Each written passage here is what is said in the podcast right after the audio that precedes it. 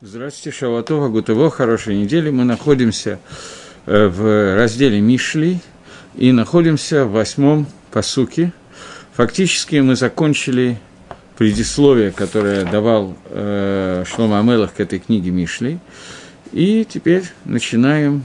Э, я так думаю, что, может быть, я ошибся. Одну секундочку, может быть, мы и не в восьмом пасуке. Одну секундочку... Может быть, мы находимся в седьмом пасуке. В седьмом пасуке. «Ирад Яшем решит дат, вхохма мусара велим базо».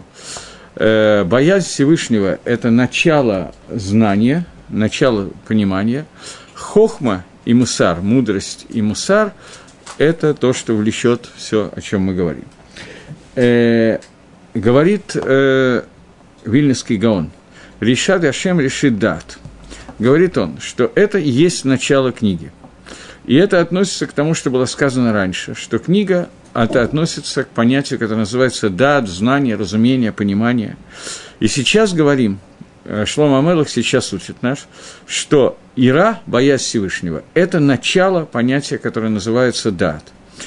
И наши мудрецы говорили, говорят такую фразу, наверное, вы слышали эти фразы все, «коль шираток эдемит ла хохматомит каемит». Каждый человек, у которого его боязнь Всевышнего перед его мудростью Тор, эта мудрость в нем осу- осуществляется, в нем, у него остается мудрость. То есть, если у человека нет ират Ашем, если у человека нет боязни Всевышнего, тогда он называется авиль. То есть, что такое авиль? От слова э, человек, который порек оль малхут шамаем, он скидывает с себя... Оль скидывает в себя какое-то иго, какое-то рабство, какую-то обязанность. И он, это понятие авиль, это гефих понятие ира, это наоборот понятие боязни. Если у человека нету ират Гашема, то нет, наоборот. Если человек начинает свой путь с того, что у него есть боязнь Всевышнего, то изучение Торы и изучение, понимание, пытаясь достичь понятия «дат», он это делает для того, чтобы он знал, от чего ему надо остерегаться. И человек, который хочет какой-то вещи и находит ее, то он ее хранит, и она ему дорога. Но если у него нет ират Гашем, он не боится Всевышнего, и не боится сделать авейру, несмотря на то, что он учит несколько раз, то это ему ничего не помогает, ничего не дает.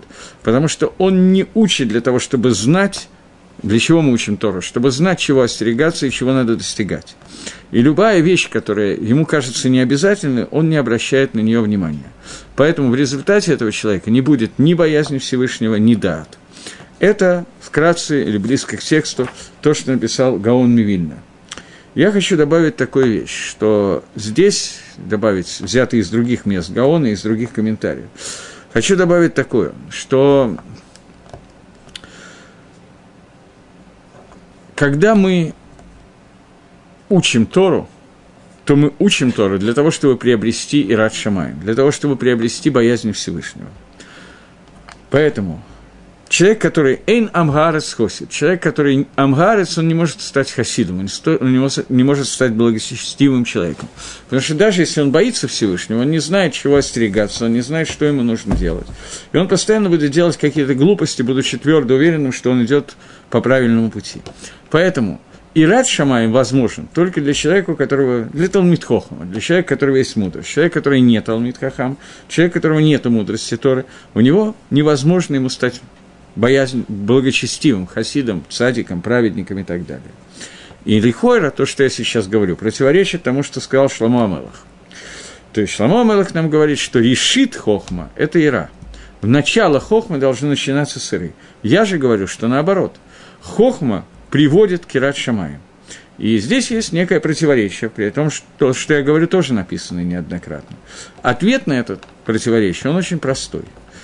Э, вначале давайте вспомним, что существует известная гемора, которая в двух местах встречается совершенно по-разному, псохим. Гемора, которая говорит, что «Лаалам илмат адам тара шило лишма». Пусть всегда человек учит Тору шило лишма, потому что митох шило лишма, его лишма, из ло лишма, из изучения Торы, ло лишем изучения Торы, не во имя изучения Торы, а из каких-то корыстных, плохих побуждений. Сама Тора сделает так, что он начнет ее учить лишем шамаем во имя небес. Это первая фраза. Вторая фраза, которая говорит, что человек, который учит Тору Шило Лишма, лучше бы он не родился на свет. И Тосфос задает вопрос, что лихойра, мы видим здесь противоречие, что же правильно человеку, учить Тору Шило Лишма или не учить Тору Шило Лишма.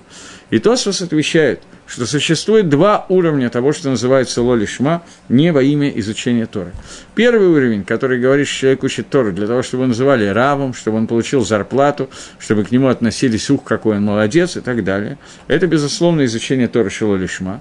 И второе изучение Торы шило лишма, когда я учу Тору для того, чтобы я находил в ней мест, места, на которые могу напасть и сказать, вот посмотрите, какая глупость или что-то такое, какая несуразица в ней есть. Про вторую часть сказано, что человек, который так учит Тору, лучше бы он не родился на свет. Про первую часть сказано, что человек, который учит Тору ло лишма, в конце концов начнет изучать ее лишма. Подобно этому тируц на две вещи. Эйнам Гарец Хосид, то есть для того, чтобы человек стал хасидом и благочестивым человеком и праведником, ему нужно много учиться, и без дат не может быть и рад Шамаю, потому что он просто не будет знать, что такое Шамай, он будет бояться чего-то, что он сам выдумал, а не Всевышнего. И вторая часть, которая говорит, что человек, у которого нет иры, он не может стать Талмид Хохом, он не может учиться, потому что решит, как, как нам еще раз Шломо ха-Мелех говорит, «Ират Хашем решит дат». И рад Гашем, страх Всевышнего, это начало понятия дат. Значит, без рад Гашем мы не можем достичь дата, а без дат, не зная, что такое Всевышний, мы не можем достичь понимания и рад Гашем. Таким образом, придя к этому, приходим к замкнутому кругу, который надо с чего-то начать, а мы не можем начать ни с чего, и история с осликом всем известна. Поэтому ответ на этот вопрос, он очень простой. Человек, который начинает учить Тору, он должен начинать учить ее. Дат, который он должен приобретать, он должен иметь кавану, что этот дат я приобретаю для того, чтобы у меня была ира. В этом случае, когда иры еще как таковой нет, он еще не очень знает, чего и кого надо бояться, но понимает, что учу я Тору для того, чтобы приобрести ират шамаим, в этом случае вот эта ира, которая была изначально целью изучения Торы, ират Гашем, она начало дата, в случае, если человек начинает учиться для приобретения иры, это помогает. Но в случае, если иры нету, и человек говорит, раз нету иры, то я не буду учиться, потому что Бога я не боюсь, что я буду учиться, то этот человек, комментарий излишний, понятно. Поэтому нужно, у нас есть какой-то замкнутый круг, нужно минимальное ират Гашем, я еще не знаю точно, чего надо бояться и как надо вести, но я уже опасаюсь Всевышнего, я уже боюсь, я уже понимаю Трамамут Гашема, я понимаю, что Всевышний – это что-то невероятно высокое, и такое вот, которое я должен бояться, но еще не знаю, как это делать. Если с этого я начинаю свой шаг в изучении Торы, то об этом говорит Шломо ха-Мелех, что это ират Гашем, это тхилат дат, это начало дата, хохмы и мусара и так далее, то, о чем мы говорили в прошлый раз. Гаон пишет, что с этого места кон- кончается предисловие к Мишне и называется сама Мишна. Одну секундочку. Здесь нужно обратить внимание, Вильнюсский Гаон в э, Ликутим, не в комментариях на Мишне, а в Ликутим, обращает наше внимание на то, что написано «Ирад Гашем решит дат», с этого начинается Мишли, а кончается Мишли фразой, которую мы, многие, особенно женщины, хорошо помнят из Эшет Хайль, которая читается в шаббат э, перед кидушем, когда мы говорим «Иша ират Гашем йитит галаль», женщина, боящаяся Всевышнего, она будет прославлена. И получается, что Мишна начинается с иры, с ират Гашем, и кончается ират Гашем. То есть ират Гашем – это цель этой книги, без ират Гашем не начинается книга, и ею кончается эта книга. Здесь написано то, что я вам только что сказал, что человек должен начать учить Мишли, начать учить всю Тору с целью приобрести ират Гашем, и для того, чтобы у него была начальная точка отсчета, с которой надо учить, нужно минимальное понимание того, что такое ира, нужно стремление приобрести эту иру. Вот тогда ты можешь получить дат, который приведет к настоящей ире. Это первая фраза Мишли, которая была после Агдамы. Следующая фраза. А, Дерих Агав, просто Гаон обращает внимание еще на одну вещь. Он говорит, что как начинается Тора, Хумаш, Пятикнижие Моисеева, начинается словами «Берешит бара элаким». Слово «решит» – это и есть то, о чем здесь сказано. Что здесь сказано? «Ират Гашем решит дат». Вот это «решит» – это «ира». С самого, с решита, с иры начинается творение мира. То есть смысл творения мира – решит Барай Лаким. Для того, чтобы мы пришли к этому решиту, для того, чтобы народ Израиля, и все народы мира тоже, но сейчас меня интересует народ Израиля в данную секунду времени, который населяет Эрец Исроэль, он пришел к понятию «иры», понятию боязни Всевышнего, поскольку Б-решит для этого решита, с этого решита, с этой иры, для того, чтобы появилась эта ира, для этого был сотворен мир. Эйн решит эла ира, как сказано, решит хохма ирад Гашем. Так пишет э, Гагро в комментарии на Гагдаму для Зохара, и также он пишет про Мусар, что сказали наши мудрецы в Перке, а вот «Коль шеират хет кодемит ле хохма», и это то, что мы сказали только что. Ират Гашем, этот человек, у которого есть Ират Гашем, у него постоянно находится тагара, он находится в состоянии тагары. Ну, это постепенно будет обсуждать эта книжка дальше.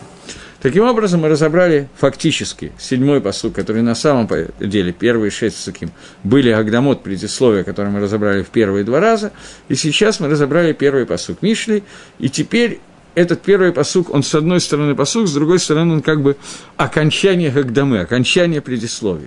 И вот теперь начинается обращение, которое Шломо ха-Мелех обращается к нам и говорит, как папа должен начать обучать мусару ират шамаим, боязни Всевышнего, как он должен объяснять, обучать своего сына. Теперь, если до сих пор нам объяснили, кто написал книгу, для чего она написана, и какова цель этой книги, то теперь техника работы изучения мусара, которую дает эта книга. «Шма бни мусаравиха вальти тош тарат имеха». «Слушай, сын мой», это восьмое предложение, «слушай, сын мой, мусар твоего отца, и пусть не забудет, будет, не забудет, будет не забыта у тебя Тора твоей мамы». Э, говорит Гаон, это относится к тому, что сказано раньше. Что сказано раньше? Раньше сказано, что мы должны научиться лагавин им рейбина, понимать высказывание мудрости. Что такое имрей бина, сейчас объясняет нам Шломо ха-Мелех и говорит. Имрей, прежде всего, это лашон рабим, это множественное число. Мусар, он находится, это сот, это тайна понятия дат, которое соединяет хохму бину. Имрей бина – это и есть мусар, и это и есть бина. То есть человек должен понять, как соединить информацию, которую он получает, с своим умением размышлять, и как это вместе должно знать пхиной элементом, который называется дат, для того, чтобы дат рождает иру, как мы договорились, а ира рождает дат. То есть как нам дойти до состояния ира Гашем. К слову, мусар относится к отцу, мусар авиха. Это, здесь есть несколько комментариев, которые есть у Гаона, приведем их несколько. Мусар авиха – это Тора Шебиктав, Тора Тимеха – это Тора Шебальпе. Тора делится на две части – письменная и устная Тора. Письменная Тора, она дается в более состоянии клалим, более состоянии общих правил. И Аба, он находится всегда немножко более удален от сына, чем мама. Мама должна находиться ближе к ребенку. И если папа дает общее руководство к действию и общие правила поведения в доме, то мама дает все детали этого поведения. Мама следит за ребенком, включая самые, самые детали того, как ребенок должен себя вести. Поэтому, несмотря на то, что мицва воспитания в основном лежит на отце, но детали этого воспитания как такового в основном осуществляет мама. Поэтому он обращается к нам и говорит: «Шма бни мусар авиха». Мусар – это Тора Шебихтав, то есть общую часть мусара дает папа. «Вальти то, что Тора Тимеха», и чтобы от тебя не было забыто Тора твоей мамы. Это первый комментарий, который здесь дается, но далеко не последний. Э, у нас существует понятие Тора у мицвос. Богодоль, по большому счету, есть Тора и мицвос, это два разных понятия. Мицвос делится на асе и лотасе, на делай и не делай. Решит дат, начало знания, о котором мы сказали, что Ират Гашем решит дат, это Тора. Шма бни мусарамиха – это митсва сосе, альти тош тератимеха – это митсва слотеса. Это второй магалах, по которому идет Гаон, и в основном по нему мы сейчас пойдем. То есть, первое предложение, предыдущее предложение, о котором мы говорили, Ират Гашем решит дат, решит дат – это Тора, из Ират Всевышнего, из боязни Всевышнего рождается дат Тора, и для того, чтобы осуществлять Тору, нам нужно слушать мусар твоего отца, то есть митсва асе, который тебе говорит отец, и не забывать митсва лота асе, который говорит тебе мама, которые идут от мамы. Таким образом, здесь внутри Торы Понятно, что Тора Шебихтав и Тора Шебальпе это тоже здесь участвует, но внутри Торы существует, внутри мицвот существует два Магалаха. Магалах Асе – путь делай и путь не делай. Путь делай связан с папой, поскольку мужчина, его суть – мицвот Асе. Путь не делай связан с мамой, потому что путь женщины – это мицвот Лота Асе. Суть женщины – это она освобождена от многих заповедей «делай», связанных со временем, но все заповеди «не делай» женщина обязана соблюдать точно так же, как мужчина. Поэтому основная задача женщины – это не делать, основная задача мужчины – это делать. Кумва асе относится к мужчине, шапва альта асе относится к женщине. Встань и делай относится к мужчине, сиди и не делай относится к женщине. Поэтому торат и меха – это заповеди «не делай», торат «делай» относится к отцу, это мусар авиха. Таким образом, в этих двух суким нам названы три элемента, из которых состоит человек. Человек создан, в создании человека, в зачатии человека участвует трое – папа, мама и Всевышний. Папа – это Ав, мама – это М, понятно, это Тораше мицва асе и лота асе, это мицвот, два вида мицвот, и первый из них – это Всевышний, Ера дат, Ера, который определяет решит дат, Ера Гашем решит дат, это Всевышний. Всевышний – это Тора в данном случае, Мицва Тасе – это папа, Мицва Лота Асе – это мама, поэтому ассоциации, которые ставит Шломо ха-Мелех нам с этими тремя вещами, вот те, которые я только что назвал. Окей. Теперь здесь надо обратить внимание еще на одну вещь, одну секундочку.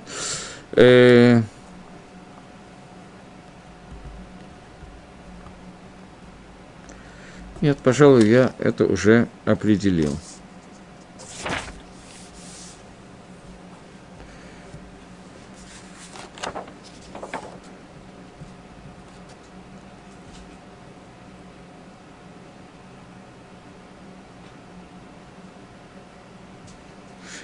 Здесь Гаон еще поясняет одну вещь, почему Тора Шебихтав уподоблена Аф, а Тора Шебальпе уподоблена М. Потому что Тора Шебихтав, все мицвот, которые там даны, вся Тора, которая там дана, она дана только бэхлалут, только в общем виде, а детализация проходит через Тора Шебальпе, через устную Тору, которая детализирует все вещи, которые были сказаны в Торе Шебихтав. То же самое происходит во время зачатия. Папа дает каплю, из которой внутри мамы образуется плод и детализируется уже на все детали, где руки, где ноги, где голова, где другие органы тела. Все это растет из одной капли, которую дает папа, она дана в общем виде, а внутри мамы дается полный план, полностью создание, которое детализирует уже мама. Это разница между Аф и Эм, и это разница между двумя уровнями знания, о котором обычно говорится. Мы часто говорим, что существует три уровня знания, которые по-русски переводятся одним и тем же словом, но на иврите три совершенно разных слова.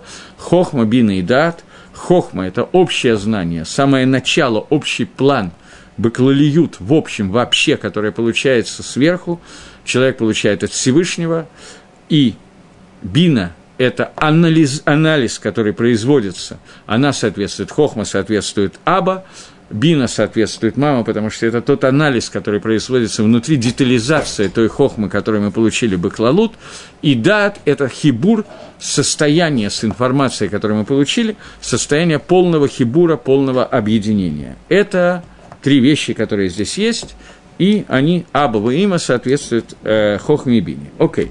Следующий пасук. Следующий пасук, вначале попытаемся понять чисто аллегорически, как он написан.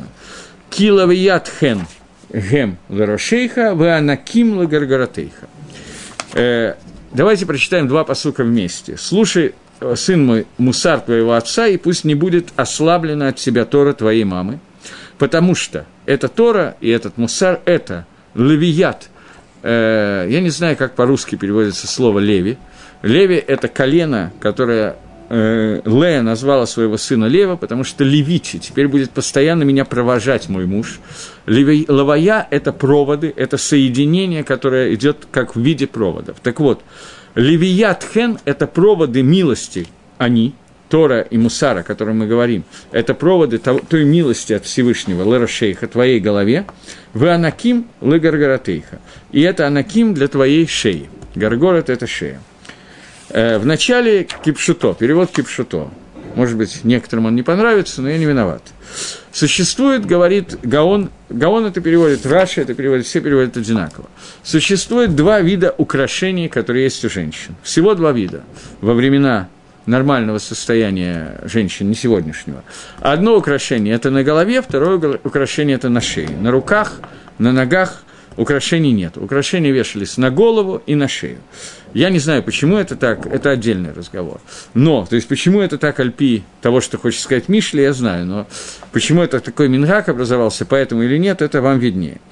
Э, Гемора приводит такую историю, что, я думаю, что вы слышали про такого человека раби Акива, и тем более про его жену Рахель. Когда Рахель захотела выйти замуж за раби Акива, она была, наверное, самая богатая в Израиле невеста, или одна из самых богатых в Израиле невест, и могла выбирать себе кого угодно. Она выбрала раби Акива, бедного человека-пастуха, безграмотного, потому что она увидела в нем что-то, что я советую современным девушкам не искать в своих будущих женихах, потому что все равно не найдут. Она увидела в них, в раби Акиве, возможность стать Годель-Гадором, возможность, что Тора соединится с ними, он станет Торой, и вся устная Тора передана нам через раби Акива. Как она это увидела, я не знаю. Для этого надо было быть раби Акива, чтобы это случилось, и для этого надо быть Рахель, чтобы это увидеть. В всяком случае, сегодня не гонитесь за призраками, не обязательно, не ждите, что алые паруса приедут, бесполезно. Но раби Акива стал человеком, который... двенадцать лет он учился потом в Ешиве у Рабан Гамлиэля и так далее. Но до этого сорок лет он учился, и сорок лет он обучал Торе. Но до этого, когда раби Акива женился на Рахеле, то они были абсолютно бедны. И Рахель заставляла его тем или иным способом, мудро достаточно заставляла учить Тору. И как-то, когда они спали на соломе в сарае, который протекал, там был небольшой дождик, то раби Акива сказал Рахель, что когда, если, если и когда я разбогатею, то я даю недер, обет, что я куплю тебе украшение, которое называется Ирушалаим шель-загав. Ирушалаим шель-загав – это украшение, которое надевалось на головной убор, вот здесь вот на лбу, я не знаю, не на лбу, может, на голове, короче говоря, на волосы, в виде картинки Ирушалаима, храма, которые сделаны из золота. И вот, когда раби Акива разбогател, такое произошло, иногда бывает, то он купил своей жене Ирушалаим шель-загав, чтобы выполнить тот обет, который он сделал. Тогда жена Рабан Гамлиэля, у которого учился раби Акива, спросила, почему он ей не купит. У тебя много денег, почему ты мне не купишь э, украшение Ирушалаим шель-загав? И ответил Рабан Гамлиэль, что ты не похожа на жену раби Акива. Тора раби Акива, раби Акива ей обязан своей жене, поэтому ей положено украшение на голову твоей Торе. Моя Тора, она не, не из-за тебя, поэтому тебе не положено украшение на голову и положено только на украшение на шею. Украшение на шее называется анаким, украшение на э, голову называется левият. Так вот, эти два вида украшения, о которых идет речь, судя по всему, говорят и комментаторы, во времена Танаим женам покупали мужья украшения в зависимости от свойств жен. Некоторые получали на украшения на голову, некоторые на шею, некоторые по шее. Во всяком случае, это шутка была, во всяком случае, украшения, которые мужья э, дарили женам, соответствовали их духовному уровню. Я не знаю, на каком уровне надо быть, чтобы так определять духовный уровень, чтобы жены не обижались при этом и так далее, это мы замнем. Но об этих украшениях сейчас здесь идет речь. Теперь, после того, как мы объяснили пшат этого пасука, который говорит, что есть украшения на голову и на шею, и они соответствуют духовному уровню ту, той, которую украшают, давайте посмотрим, как Гагро объясняет этот пасук. «Келевият хэн гэмла рашейха, иньян, кибаэмэйхам айо асимлэ нашейхам тахшитин фима асейхам». В дни Танаим и Шломо ха-Мелеха делали женам украшения, соответствующие их действию. Как мы видим, что сказала жена Рабан Гамлиэля, Рабан Гамлиэлю, что сделай украшение, которое называется «Когда он...» Когда он сделал ей украшение, которое называется «катла шель-загав», «катла шель-загав» – это украшение такое довольно своеобразное. Я думаю, что сегодня, если бы на женщину надеть такое украшение, то это бы кончилось плохо. Женщинам надо было показать себя, как баалат басар, что она толстая и красивая. Толстость – это был признак красоты женщины, поэтому на шею надевали, я показываю на себе, но я не очень знаю точно, как оно выглядело, я только видел рисунки этих украшений. Надевали такое что-то типа золотого ошейника, я не знаю, как лучше это сказать, который надевался настолько плотно на шею, что э, жировые складки были над ними, под ним, и показывали красоту женщины, что у нее есть жировые складки. Я цитирую так, как учит Мишна в трактате «Шаббат». Мишна занимается не этим вопросом, он занимается вопросом, можно ли с этим украшением выходить в шаббат или нельзя выходить в шаббат. Не все женские украшения разрешено в них выходить в Шударабим, в шаббат. Поэтому это тот вопрос, который занимается Мишна. Есть или нет опасность, что женщина снимет это украшение, чтобы похвастаться перед своей подругой и показать, вот какой мне муж э, красивую штучку подарил, чтобы я выглядела толстой и красивой. Поэтому, поскольку такое опасение существует или нет, то этим занимается Мишна Шаббата. Мы не будем сейчас разбирать галаху на эту тему, к нам она сегодня не относится никак. Но когда Рабан Гамлиэль сделал своей жене вот это катлу шельзагав, то есть украшение на шею, то омарла, ло обидет кидвитайку раби Акива, то он ей сказал, я в другом месте смотрел комментарий Нер Гро, там более подробно эта история приводится, эта история приводится в Талмуде Ирушалми, Ирушалми в Шаббат Дафвав. Там она его спросила, сам Гемора Ирушалми говорит, что она его спросила, почему ты не хочешь задать мне такое украшение Ирушалаим Шельзаав на голову, как было, как есть у жены раби Акива. Ответил он ей, лоаватаки двитаюда раби Акива, ты себе, ты не сделала, ты не вела себя так, как жена раби Акива. И говорит Агро, что они делали два вида украшений, для головы и для шеи, то есть... Женщина, которая была цейхал, умасим тавим, женщина, которая есть мозги, и женщина, у которой есть хорошие действия. Есть мозги, в данном случае, жены раби Акивы, которая своими мозгами привела раби Акиву к изучению Торы. Это называются мозги, которые были у нее. «Ведери хласот такшит гарош михатихай хат». Украшения для, для головы делали из одного цельного куска золота. «Дугмат гасейхаль шивой хат», чтобы это выглядело подобно мозгу, который один-единый. На шеи украшения делали из многих кусочков, поскольку это подобно действиям, которые делает человек. Шоколь митсва бифнеяцма, каждый маасетов, каждое хорошее действие, это как самостоятельная митсва. И то же самое Тора и митсвот. Тора, она едина, поэтому на голову украшение должно было сделано быть в едином виде, а на шею украшение должно было сделано из мозаичных хатихот. И это такшитин, который для головы и для тела. Тело, э, горло в данном случае – это и тело, и язык объединенный, как бы. Все вопросы Торы, они идут из одного источника света. И митсва лильмот бе коль азман. И Тору нету времени, которое свободно от изучения Торы. Постоянно мы должны учить Тору. Но митсвот, они каждое, каждому относятся свое время. Поэтому сказано «килевият хэн», первое начало пасука, то та милость, которая постоянно провожает тебя, это украшение для головы, а анаким – это множественное число, это мицвот, и это украшение, которое должно быть сделано для тела, для шеи. Шея – это орган, который связывает голову с телом, поэтому это как бы консистенция всего тела находится в шее, поэтому там делалось это украшение. Я... Надо сказать, никогда, кроме как из Сейфер Мишли с комментариями, не слышал о таком мингаге. Мне было всегда известно, и Гемора приводит, различные украшения типа браслеты на руках у женщин, кольца, которые у них есть и так далее. То есть приводит не только два этих типа украшений. Поэтому я не знаю, почему... Надо сказать, что было принято делать только эти два украшения, поскольку в Талмуде упоминается еще много украшений. Выходит женщина с кольцом или нет, обручальное колечко, которое явно было еще во время Талмуда совершенно определенно надевалось на руку. Какие еще есть украшения, я, честно сказать, не могу сейчас сообразить, но мне кажется, что на руки тоже одеваются украшения. И поэтому здесь, как мне кажется, не имеется в виду, что других украшений не было. И мне кажется, что кавана Гаона, что существует, здесь говорится о двух типах украшений. Есть третий тип, который на руках. Поскольку все украшения делятся на три группы. Кенегет махшава, кенегет мозгов на голове, кенегет дибура, разговора на шее, и кенегет э, маасим, которые на руках. Просто те украшения, которые находятся на руках, они соединяются с теми, которые на шее, поэтому они входят в это понятие, они состоят из многих украшений. Но понятно, что они надеваются. Но здесь речь идет не только о тех украшениях, которые надевали женщины, поскольку понятно, что Шломо ха-Мелех, несмотря на наличие примерно тысячи жен, он здесь не описывает нам, что именно одевают женщины, какой орган тела. Шломо ха-Мелех здесь говорит о том, что Тора и мицвот – это то, что становится нашими украшениями. После того, как мы сказали о том, что существует три вида. Первое. Первый вид, который написан в прошлом пасуке, это «Ират Гашем решит даат» кнегит Тора, соответствует Торе, «Мусар Авиха» соответствует Тора Шебектав или «Митцвот Асе», и «Тора Шебальпе Альтитош Тора Тимеха». После этого он говорит, что соответствует этому несколько украшений, которые называют люди.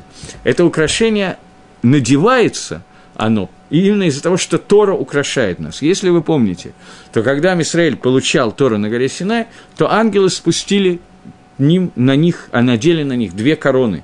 Одна для Наасе, другая для Нишма. Одна корона соответствует мицвот Наасе, мицвот делай, другая Нишма, услышь слова Торы. Поскольку эти две вещи связаны с двумя коронами, то эти две короны остаются всюду, и на теле человека они экстраполируются, я не знаю другого слова, они проецируются, так лучше сказать, на голову и на шею, и это соответствует Торе и мицвот, и об этом говорит этот посуд, что ты получаешь за то, что ты слушаешь бни мусар авиха, и ты получаешь два, и Тора Тимеха у тебя, от тебя не уходит. За это ты получаешь два украшения, духовные украшения. На женщинах они выглядят вполне в материальном плане. Но понятно, что здесь материальное только симан духовности, о которой мы говорим сейчас. Окей? Понятно более или менее? Вы мне подсказываете. Дальше. Секунду. Бни. Ими фетуха хатоим аль таво. Сын мой, если будут тебя твои грехи э, соблазнять, лифатот, то не иди за ними. Здесь я хочу начать не с Гагро, а с Мальбима. Мальбим дает своеобразный комментарий на это, на это место. Он говорит, что отец, который учит сына мусару, он начинает говорить с тех вещей, которые очень легко и понятно усваиваются. Поскольку эта книга учит нас не только, как я должен учить мусар, но учит меня, как я должен обучать своего сына мусару, сына, естественно, и ученика тоже, то говорит, мусар – это от слова «ират шамаим», «боязнь Всевышнего» в данном случае. Весь мусар, который изложен в книге Мишли, как его объясняет Гагро и Мальбим, происходит от слова э, «асур», слово «нельзя», происходит от слова «леэсер», «себя угнетать», «делать себе разрешенное запрещенным». И главная часть мусара – это ира, поэтому с него все начинается. Поэтому давайте мы с вами ограничимся тем, что я буду это все равно повторять, потому что иначе нельзя. Но мы сейчас слово мусаром называем боязнь, то, с чего начал в Шломо ха-Мелех Шма Ират. Как он начал? Ират, э, ират Гашем решит хохма. Боязнь Всевышнего – это начало, это цель. И это начало, то, с чего начинается, и то, к чему все идет. Вот мы сейчас говорим о том, как научиться боясь, бояться Всевышнего. Бояться Всевышнего бефоль, в действии. Это не кричать о том, что я боюсь Гашема. Это не делать авейрот. Поэтому, когда ты начинаешь, говорит Мальбим, обучать своего сына боязни, то начни с того, что ему легко понять, и он и так понимает. Чтобы получить у него какой-то авторитет, чтобы он с этого начал, как, как бы с легкой вещи, и потом идти к более тяжелой. Дерек Агав, просто заодно. Э, я сейчас перейду от мусаров в качестве ирык, от, к мусаров в качестве этики, в качестве воспитания себя. Современный авод мусар, начиная с Рав Десслера, Рав Вольбе и так далее, все дают один и тот же совет, что когда человек начинает работать над своими качествами, то он, ему стоит начать работать с того качества, которое для него положительное, и которое у него и так хорошее, и развивать его, потому что если он возьмет самое отрицательное свое качество и начнет над ним работать, и с этого начнет работать над медот, то вероятность того, что он закончит эту работу очень быстро и сломается, она стремится к бесконечности. Если же он начнет с того качества, которое у него и так достаточно позитивное, ему нужно чуть-чуть его развить, то это сделать ему будет легче, и так постепенно он перейдет к более и более тяжелым качествам.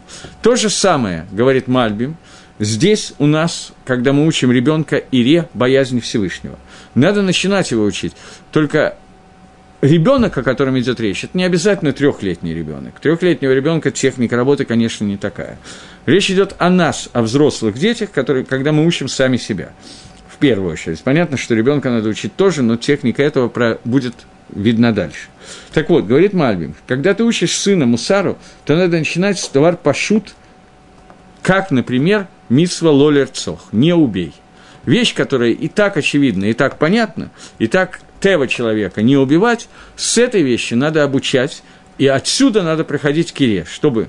Я сейчас попытаюсь добавить как бы к Мальбиму того, чего он не пишет, но мне кажется, что очевидно, что это кавана Мальбима, что человек, который не убивает, потому что просто он не хочет убивать, ему лень, потому что незачем, еще что-то, боится, в тюрьму посадят.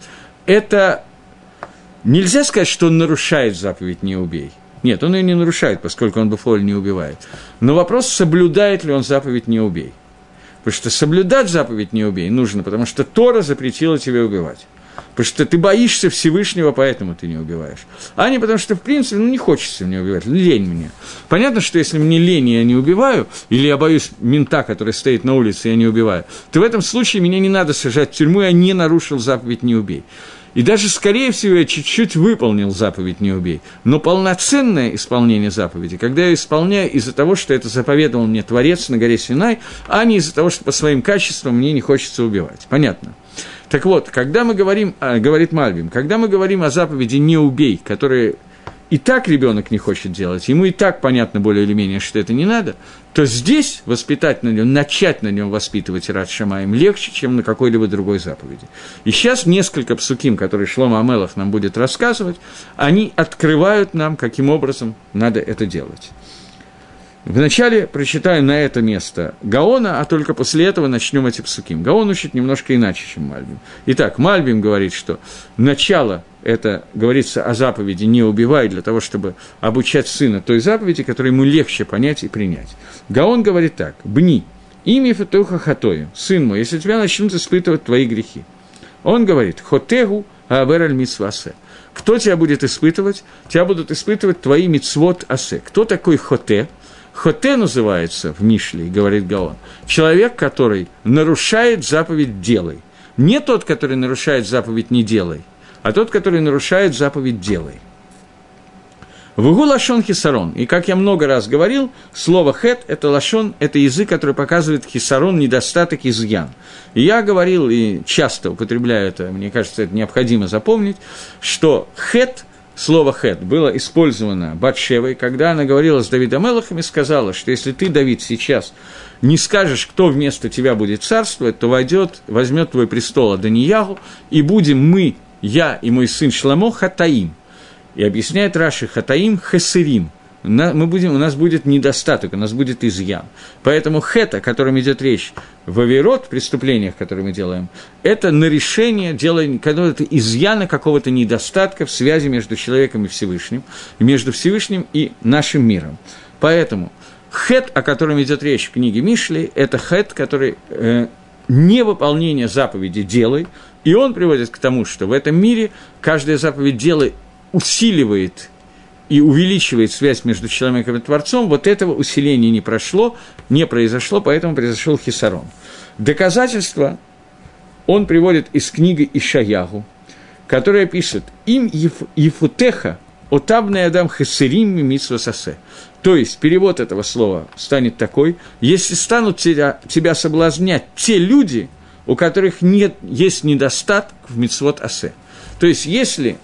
Первое твое шла в соблазнение будут вести люди, которые, про которых ты знаешь, что они не макпедим, не следят за выполнением заповеди «делай». То есть Мальбим хочет сказать, что все эти псуким, которые мы сейчас будем читать, они будут говорить про рыциху. Гаон изначально говорит, что надо посмотреть на то, кто тебя соблазняет.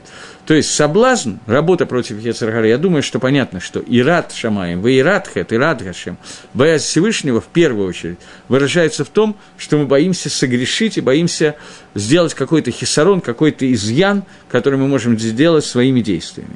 Изъян приходит, потому что приходит йецер гара, который одевается в какие-то одежды. Бедерих клаль, как правило, что самое неприятное, йецер гара не одевается сегодня в одежды нахаша, гакадмани, первичного змея, который приходит и разговаривает с Хавой, и говорит нам, оправдали, что вам нельзя кушать от дерева познания добра и зла, мы уже кушали. Поэтому сегодня Нахаш к нам с этим вопросом не обращается. И, как правило, одежда, которую надевает Нахаш, это одежды наших друзей и наших знакомых и так далее, людей, которые находятся в округе. А если вы помните... Ну, кто-то может помнить, кто-то нет. Было такое представление Райкина, который говорил, что если раньше мы говорили «ой-ой-ой, компания», то теперь мы говорим «ай-яй-яй, коллектив».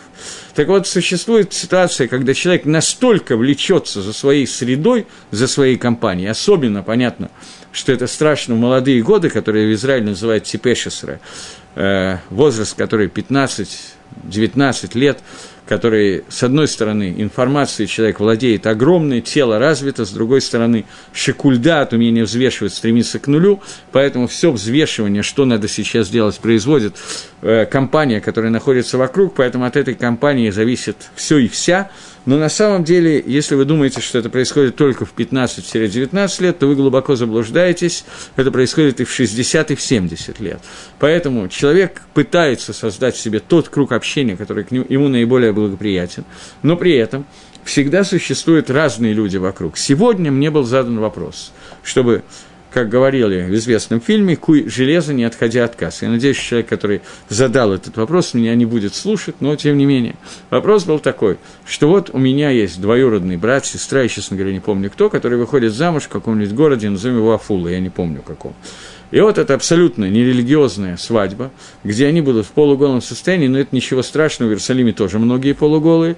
И кроме этого там будет то-то, то-то, но тоже ничего страшного. А не поехать я не могу, потому что это ведь хилуль Гашем, осквернение имени Всевышнего. Я спросил, а в чем осквернение имени Всевышнего, если ты хочешь сделать заповедь, мицву?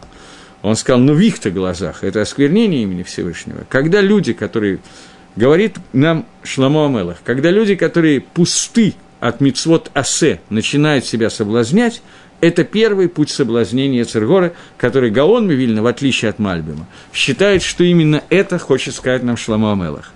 Это вещь, которая на самом деле такая, что если мы будем об этом думать, а большая часть людей старательно об этом не думает, то у нас не волосы, а лысина встанут дыбом.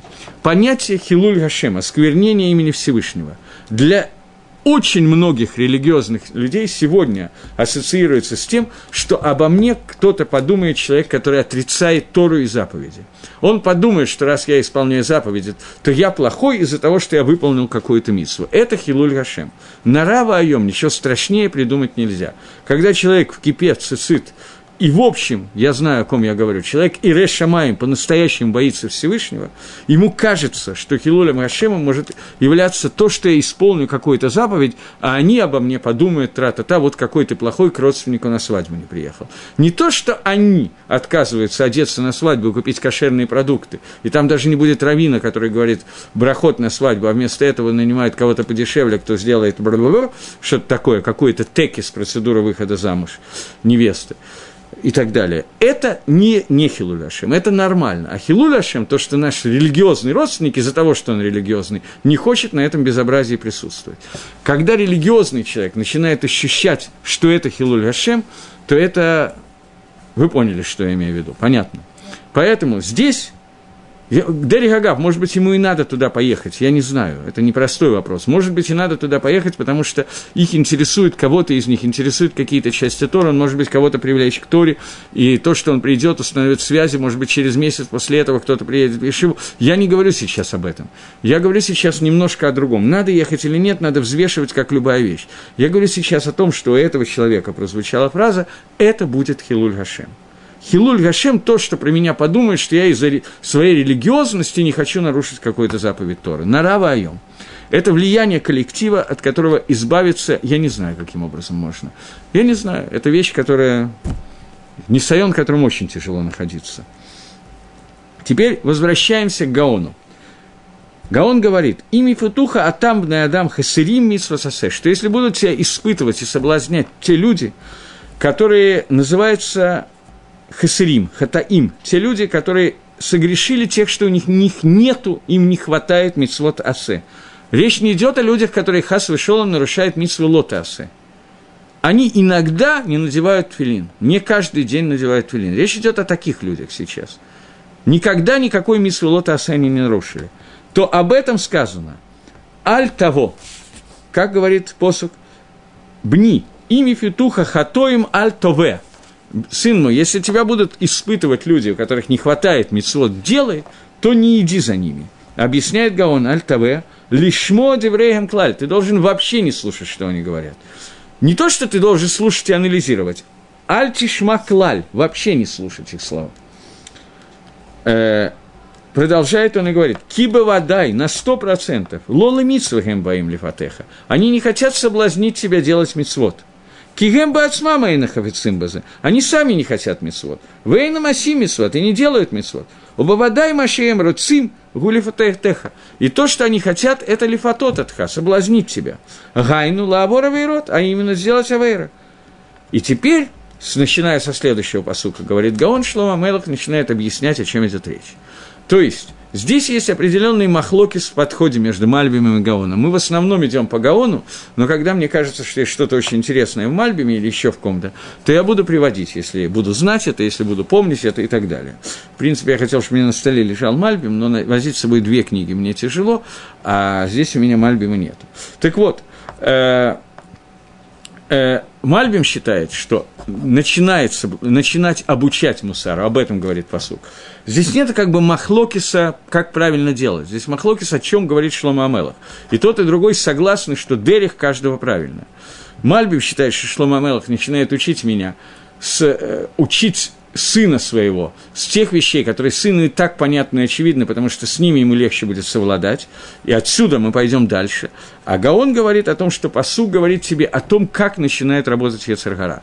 Первый пункт работы йецер гара – это одеться в людей, которые хасери мицвот асе, и начинать соблазнять тебя таким образом, что тебе кажется, что это все как бы логично и красиво звучит, а лемайса их вообще не надо было слушать. Не то, что надо анализировать, правильно они говорят или нет. Их не надо было слушать, потому что вода, и что они не хотят, чтобы ты делал мицвот. Они сами их не делают. Теперь можно понять, о чем говорят следующие псуки. И почему возник такой махлокис между Мальбимом и, э, и Гаоном. «Им ямру лаха итану наарва ледам ницпена ланакихинам». Как будут соблазнять эти люди? Я думаю, что у нас таких соблазнов сегодня не возникает, я очень надеюсь. «Если скажут они тебе, пойдем вместе с нами, наарва ледам, и станем вместе смешаемся для пролития крови, вы не цпенула на кикинам, и ты будешь только смотреть, спрятавшись на кровь, которая будет бахинам». Мальбим объясняет, что этот пасук говорит о воровстве без того, чтобы убивать. Ленакихинам, без, будет наки отдам бахинам. Гаон учит иначе. Гаон учит, что здесь все гораздо серьезнее. Он говорит так, что люди скажут себе, есть два вида йецер гары, говорит Гаон. Всего два вида йецер гары. Первый вид йецер гары – это таава, и второе – это каас или гаава. Первое – это стремление к получению удовольствия, второе – это каас, гнев, гаава, гордыня и так далее. Они относятся к двум псуким Торы. Первый пасук говорит «ло терцаху», второй – «ло тинав». Первый пасук говорит «не убей», второй – «не прелюбодействуй». В Торе написано в начале «ло терцаха», только после этого «ло тинав». Понятно, что пасук прелюбодействия говорит о тайве, о стремлении любви человека к получению удовольствия, а пасук «ло терцаха» говорит про каас, про гнев, потому что обычно человек убивает другого человека, когда он ему не нравится, потому что он задел, наступил мне на любимую мозоль, не просто так, просто так, не дай бог. Так вот, два пасука, о которых идет речь, это два вида йецер гары, которые существуют и раскрываются в мире целиком. Поэтому он говорит, в начале разговор идет про питуй, про, э, как питуй по-русски-то сказать? Совращение. Со, соблазнение, совращ, соблазнение, которое идет через каас, через меру, которая называется каас-гнев, а после этого через таву к получению удовольствия. Поэтому говорят эти люди тебе, «Лаха и тану, пойдем с нами». То есть, а того ты осушим товара. Ты вообще не будешь участвовать, ты будешь только с нами. Ничего плохого ты не сделаешь, только пойдем с нами. Это то, что обычно говорит йецер гара. Наарвал и дам, а нахну нарвал и дам, мы прольем кровь. А ты так будешь смотреть. Ницфену ланаки. Газлоним есть два вида, которые распределяются на четыре. И сейчас псуким будут разбирать, а я не успею их разобрать, будут разбирать четыре вида гзелот, четыре вида воровства, которые связаны с пролитием крови или не связаны. Первое Человек, который убивает и забирает деньги. Второе – это убирает де- забирает деньги, но не убивает. И в каждом из них есть два вида. Первый вид – это делается дома, я иду к тому, кого я граблю. Второй вид – это я ловлю его где-то в поле, по дороге. На большой дороге. О. Правильно. Э-э- те люди, которые убивают дома, хозяина дома, это урев шоарев алав вероэга эт ашер ехолли поль алав питом. Эти люди выбирают время, когда надо подобраться к хозяину дома и напасть на него неожиданно. И тогда он нападает и убивает его. Это пасук на Арведам. Ты пойдешь с нами, а мы найдем время для пролития крови. Ницпен, Ницпен и Ланаки, посмотрим для чистоты, это те люди, которые прячут себя в пещерах и в скалах и так далее, на большой дороге, и до тех пор, пока не, не пойдет путник на дороге и не нападут на него. Это Ницпен и Ланаки. И почему он называется Наки чистый? Он объясняет, человек выходит чистый от своего имущества. У него было что-то, теперь он чистый, у него ничего нету. Теперь, почему это называется хинам, Наки хинам? Это человек, который берет. Есть два вида людей. Есть э, человек, который нападает на другого и забирает у него деньги, убивает его, забирает деньги из-за алилы, из-за какого-то навета на него, из-за того, что он про него плохо думает. От этого человека можно избавиться, можно объяснить, что ты неправильно понял, я имел в виду то-то и то-то, я отдам деньги, я заплачу и так далее. С ним можно рассчитаться, его можно уговорить. И есть другой, который хочет отдать деньги без всякой причины, просто потому что мне нужны деньги. Я хочу убить и забрать деньги, потому что мне надо. Не потому что кто-то про себя что-то плохое сказал. Ты идеальный человек, но мне нужны твои деньги, и ты не нужен. От этого человека это хинам, и от этого человека нельзя, это более страшная проблема, потому что от него нельзя избавиться. Вот если тебе скажут люди, пойдем с нами, и мы нападем на человека в его доме, и убьем его, или спрячемся, и будет он наки, хинам, то есть просто так нападем на первого встречного, чтобы отобрать его все деньги. Это первый путь соблазнения, который говорит. По Мальбиму мы уже сказали, что поскольку это путь соблазнения достаточно грубый, и любой человек, нормальный человек, понимает, что здесь что-то не то, и от этого надо удалиться. Поэтому начинать ират шамаим с такого примера газ, грубого примера, это правильно, потому что человек легко от этого удалится, и постепенно его можно приводить к более тонким вещам, которые ему не кажутся столь очевидными. По Гагро он хочет сказать, что первое соблазнение тебе делают люди, которые одеваются в такие одежды, что они говорят, может быть, даже деврейтам какие-то, но у них нету мицвот, вообще нету, мало мицвот, а их не хватает. Поэтому ты видишь, что они хасримли мицвот, поэтому советы, которые они дают, они постепенно тебя приведут вот к тому, о чем мы сейчас говорим, к кровопролитию, грабежу и так далее. Поскольку у этих человек нету мицвот, у этих людей, соответственно, они ведут не к мицвот, а к аверот. Эпогея Верот – это то, что сейчас говорит нам пасук Шломо ха-Мелех, что это приведет к убийству и к зели и так далее. При этом изначально к этому они тебя приведут не как ты, Тикзоль, а ты получишь какую-то выгоду от того, что будешь вместе с нами, и мы с тобой чего-нибудь такое организуем. Дерих Агав просто… Я давно уже не читаю такие основные детективные произведения, но из того, что я помню из русских детективов, советских, наверное, детективов, которые я читал, это было очень стандартное поведение уголовников, которые вязали человека с тем, что вначале ты будешь просто вместе с нами, ты ничего не делаешь. После этого он был завязан с ними, потому что в случае чего он идет паровозиком, и ему дают срок, поэтому он теперь боится, он теперь связан с ними. И это техника работы, которая описана просто в нормальной художественной литературе. Но Шломо ха-Мелех ее описывает как часть работы Ецер-Гора, как часть проявления Ситро-Охры, которая будет начинать всегда с того, что ты просто постоишь, ты будешь рядом с нами, и в результате дойдешь до того, до чего ты дойдешь. Я вижу, что у меня не очень есть время продолжать. Что такое? Где вопросы? Мне какой-то вопрос сейчас включат, извините.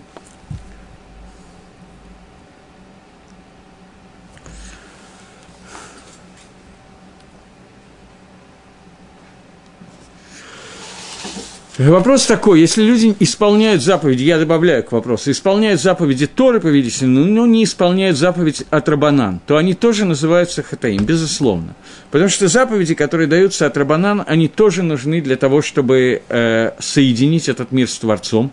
И люди, которые принимают часть заповедей, то есть заповеди Торы, не принимают заповеди Рабанан, у них тоже есть хет, у них тоже есть хисарон в их контакте, в их отношениях с Творцом, и этот хет, и этот хисарон входит куда угодно. Но здесь есть, безусловно, некоторая разница.